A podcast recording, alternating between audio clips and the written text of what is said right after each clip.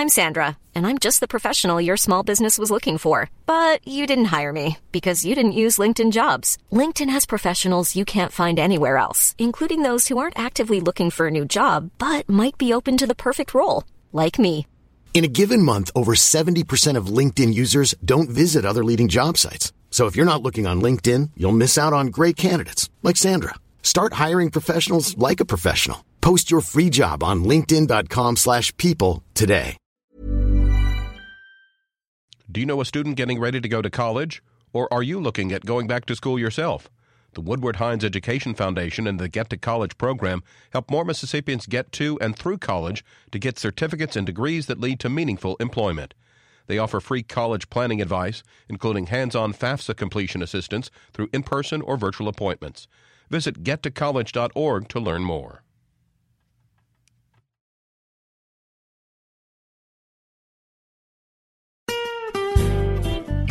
Hi, this is Karen Brown.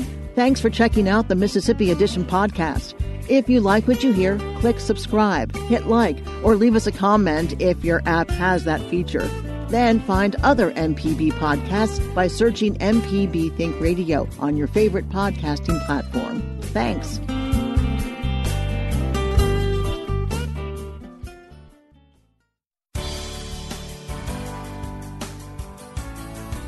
Good morning. It's 8:30 on Thursday, October 21st. I'm Michael Guidry in for Karen Brown, and this is Mississippi Edition on MPB Think Radio. On today's show, Mississippi isn't rid of COVID yet, and flu season is just around the corner. Plus, we talk with writer Keisha Blain about her new biography of Fannie Lou Hamer. This is Mississippi Edition on MPB Think Radio. Twindemic. That's what some medical professionals are calling the imminent confluence of COVID 19 and flu once temperatures drop. Last year's flu season was actually remarkably mild. But as Dr. Brock Banks of the Hattiesburg Clinic tells Karen Brown, a lot was different then. we just weren't coming into contact with each other, and we were uh, we were staying home. So the opportunity for the virus to spread just wasn't there. Um, it couldn't it couldn't be transmitted, and so that is why we had a, a much milder season last year. Does the COVID pandemic influence how this flu season might pan out? Are we looking at something similar to last year, do you think? I think this year will be different than last year. You know, what a difference a year makes, right? So a year ago we were all masking up, socially, you know, socially distancing, kind of staying away from each other. We've we're not doing that as much anymore. Um, some people are masking, some people are not. Mandates and things have have gone away. Um, we're getting together in groups, you know, more frequently.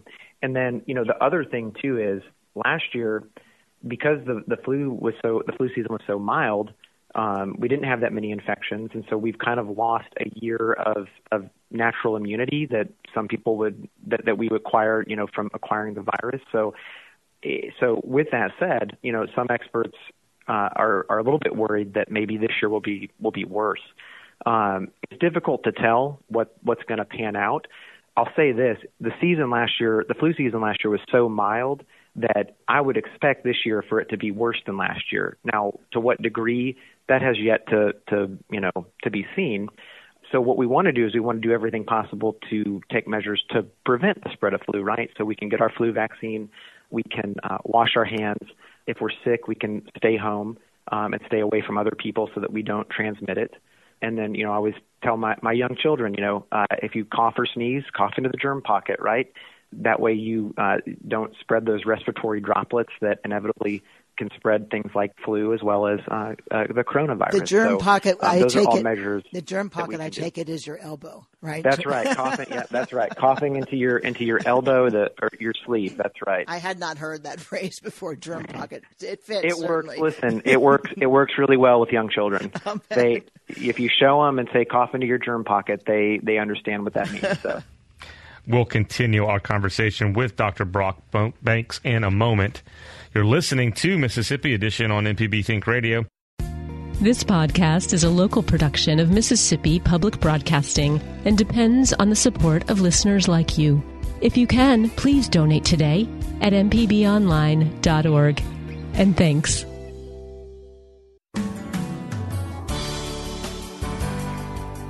This is Mississippi Edition on MPB Think Radio. I'm Michael Guidry. We're talking with Dr. Brock Banks, who's a primary care physician at the Hattiesburg Clinic. He tells our Karen Brown it's totally safe to get a COVID 19 vaccine and a flu shot at the same time. Certainly, you know, when you're giving multiple vaccines at once, the risk for side effects goes up. But same thing with uh, as far as just getting a, an, a, a flu shot, the, side, the same side effects that you would expect with that you would expect with most vaccines are there. So um, certainly you could get some soreness at the injection site. You could get some muscle aches, maybe a, a, a mild fever. Um, you may feel a bit achy or feel a little bit bad. Those symptoms are typically uh, self-limited. Uh, they last less than usually 24 to 48 hours and usually well tolerated. People tend to do fine. For people who have been vaccine hesitant for the coronavirus, for whatever reason, and it represents you know, a significant population in Mississippi. Are these people likely to be flu vaccine hesitant? Is there a way to tell? I've seen in my own practice that my patients who are hesitant about getting the corona shot or the corona vaccine um, can be hesitant about getting the influenza vaccine.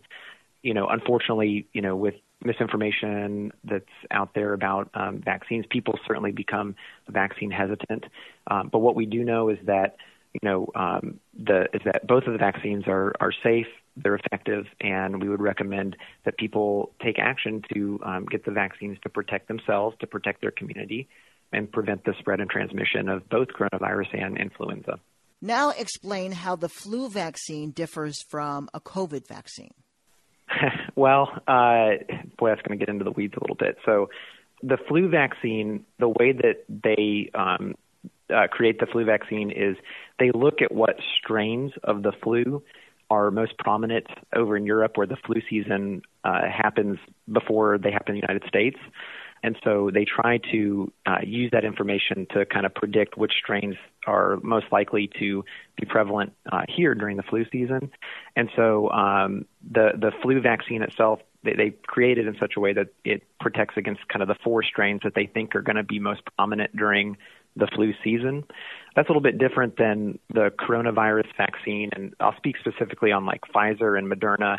Um, you know, those are both um, what we call messenger RNA vaccines. It's the first time that we've had these uh, mRNA uh, vaccines for um, for coronavirus. So they do they they work differently in the way that they prime your immune system to protect, but ultimately um, the idea is the same. They in different ways prepare your body to be able to recognize the virus. How old should you be or do you have to be to get a flu shot? And who is you it most to, recommended for? So you have to be over six months old in order to get a flu shot. So any children, you know, six months and younger, they are not eligible to get uh, the influenza vaccine. And then, uh, so as far as who should get it, we would recommend, you know, anyone over the age of six months should get it.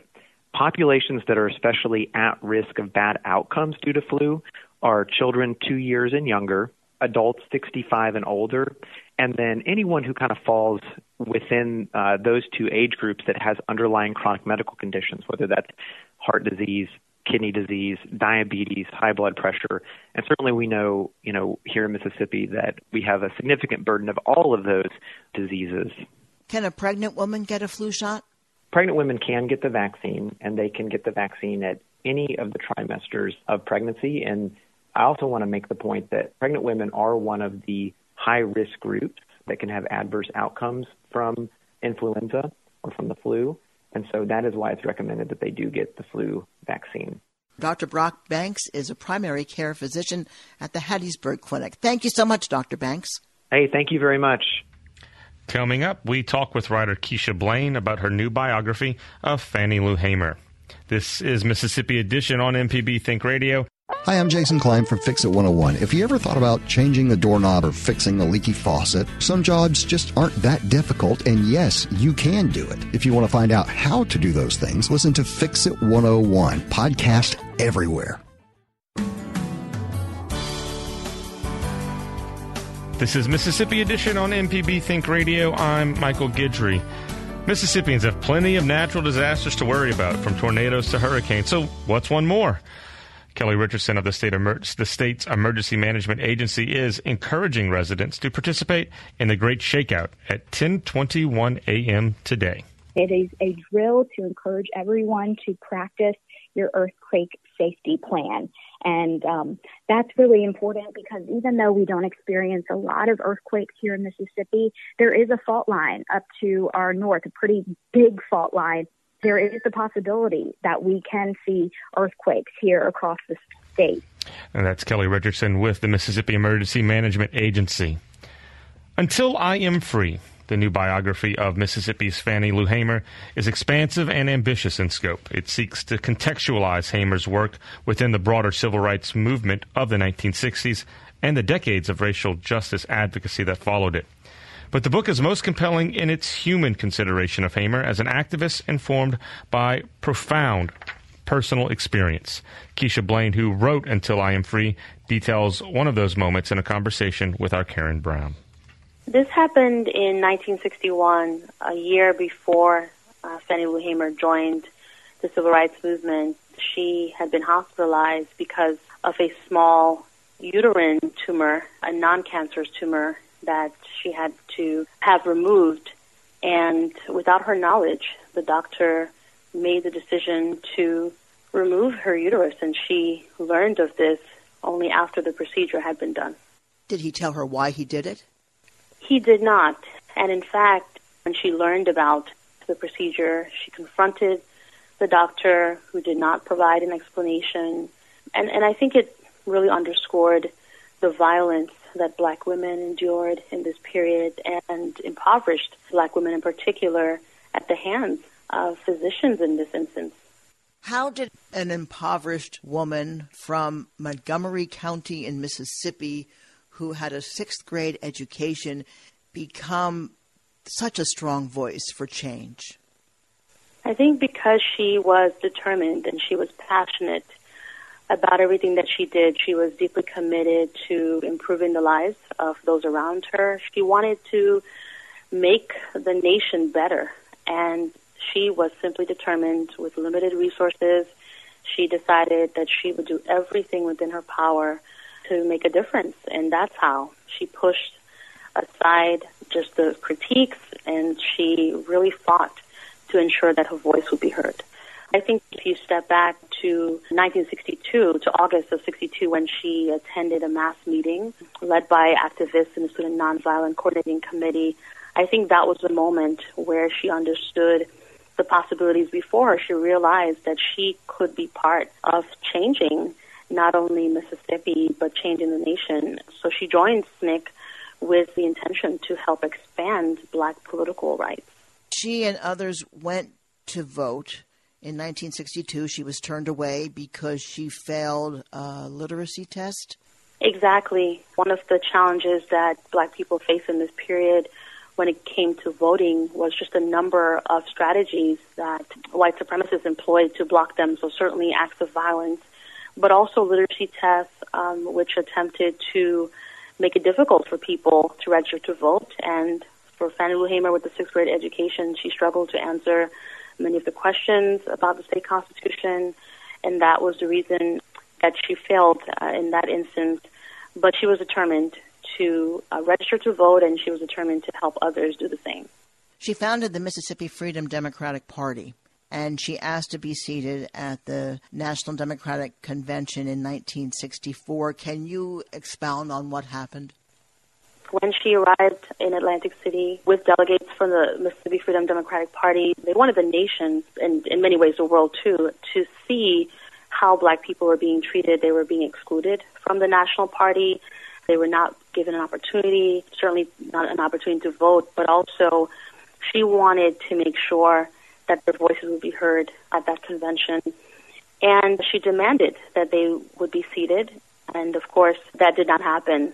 Ultimately, they were offered two seats, which would be symbolic. And Fannie Lou Hamer rejected it. She said, no, we didn't come here for two seats. Uh, we didn't come here for a symbol. We came here for actual representation uh, to make a difference. And, and so that was a moment where I think so many people saw her boldness and most people know about Fannie Lou Hamer because that's also the moment where she gave a moving testimony about the experiences that she endured in the South. How does what Fannie Lou Hamer did then resonate with the Black Lives Matter movement and even the Me Too movement? Well, I think uh, she demonstrated just the power of public testimony as an example.